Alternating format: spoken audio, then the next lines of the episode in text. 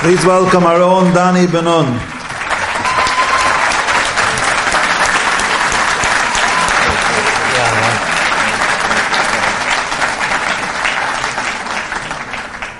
There's a lot of people here, huh? I would like to start by saying thank you to everybody here. It's a big thing that you're here. It's not just showing up to some event. The fact that you're here means that you care that much more about your kid than the empty seat next to you. It means that you were trying. You're trying your absolute hardest. I would also like to thank my fa- my father and my mother. They've worked. They deserve it. They deserve it not only for putting months of work into this event, but also they put up with me for 21 years. Oh boy, I'm telling you. 21 years. Never failed me. I think my trouble started in about third grade. Um, I didn't have that many friends. I started noticing that I wasn't getting along with kids. I was lying about things that really didn't matter. And kids didn't like me. Third grade, fourth grade, fifth grade, sixth grade. Seventh grade, I had a golden opportunity. We were moving to Baltimore. I was going to get a new break, a new opportunity. No such luck. Seventh grade, didn't go so well, didn't have a lot of friends. Again, didn't work out. So I said, hey, I'll give it another chance. I'll go, I'll go to Detroit and I'll give it another chance. I went to live by my grandparents, eighth, ninth grade. By the end of ninth grade, I had gotten kicked out of yeshiva. I was told not in a very nice way to leave yeshiva. I was told that I was a liar, and I was such a good liar that in two years I'll probably be in a state penitentiary if I'm not in yeshiva. Oh, and by the way, get out. Thank you. Um, I called my father, and I remember I was petrified. I was like, he's going to scream at me too. I just got kicked out of yeshiva. What's he going to say? And I called him, and I was crying and I was like to him, I was like, Dad, I'm sorry, I messed up. And to my surprise, he didn't get upset at me. He didn't get mad. He didn't scream. He said, It's okay. Donnie, we love you. It's okay. What happened? Come home. And I might not have real. I might not have realized it then, but it resonated with me that no matter what I did, no matter what happened, I had a home. And it, it really meant something to me. So I went home and things didn't get better. At home, they got better. I wasn't fighting with my parents as much, but I started using. Things kept getting worse and worse. Just worse, more things, more, more ways to separate myself from reality, to make life livable. And it got to the point where it was just crazy. Anything went, I didn't care about anything.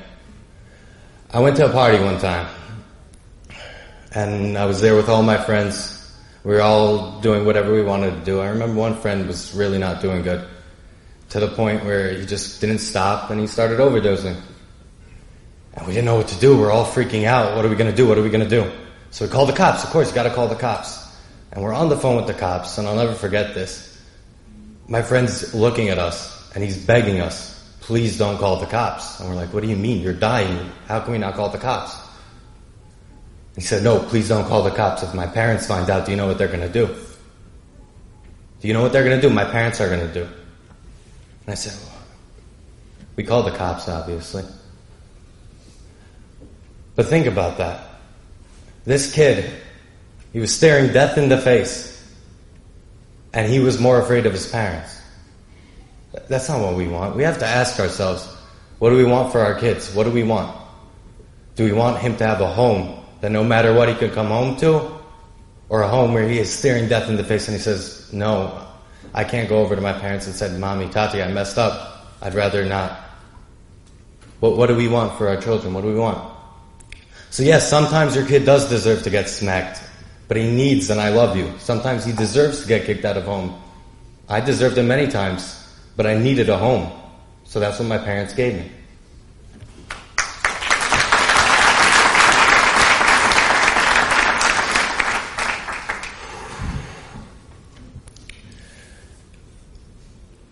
we, we got to understand something that no matter what, if you give a kid an opportunity, if you give a kid something that he knows that no matter what he does, he will still have a home. That no matter what he does, you still have somebody there for him to care about him, to show him that the love.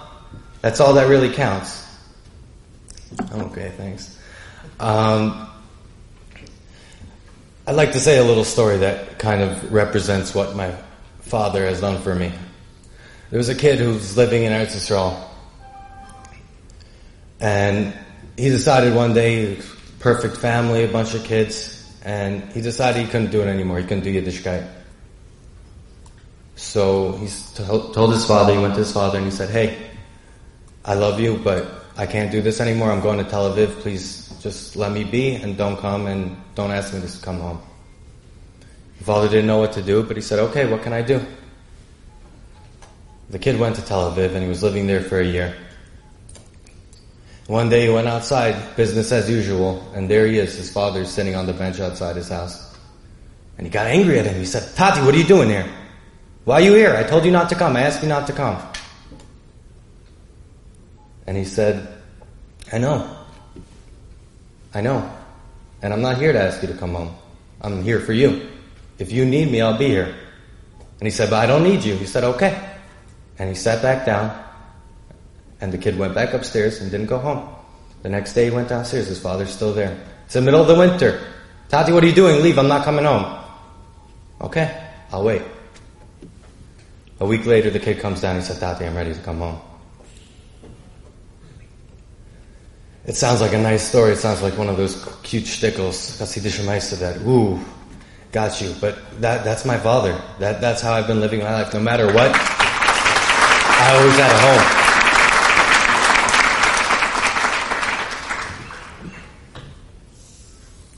I'm telling every single one of you that is here today, you're trying for your kid, you're doing your very best, and you're listening to this little kid tell you how, how you should parent. I'm not telling you how to parent. I'm telling you, you're already on the right step. We're here. We're doing what we have to do. Thank you all so much for coming. I would like to call up my father. Come on, give it to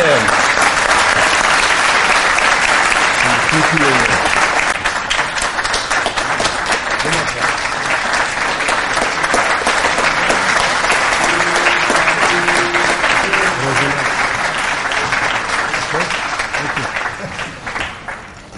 Wasn't prepared for after this point, but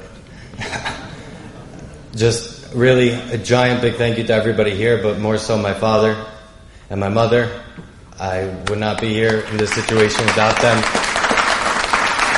And I'd like to say one more point that when, when you do these things for your children, when you put in the effort and they see it and you give them the love and the hap- and, and the respect that they want, they're, they're not acting up to get a rise out of you. They're not acting up to cause problems. They want love. They want affection. They want attention. But more so, they remember when you give them that love instead of the slap. They remember when you give them that chance. Because I know that three years ago I had a decision to make. I, all my friends were going to Israel and I had set up my life very well. At that point I thought I was happy as can be. There's nothing more I could want and my all my friends were going with Lev Shlomo to Israel for the summer, just for the summer, not for yeshiva, chas shalom, but for the summer. And I said, ah, I don't know if I'm really going to go. I don't really know if I want to go. But I was thinking, I was like, over these last four, five, six years, my parents have done every little thing for me. How can I make them a little bit happy? How can I give back a little bit? So I said, hey, I'm going to go to Israel. I'm going to go to Israel. I'm going to go learn because maybe it'll make them happy. And you know what? Three years down the road, I'm still there. I'm going back in two days. And I wouldn't be there without my father. Give them a chance and they'll give you it back. Thank you all so much.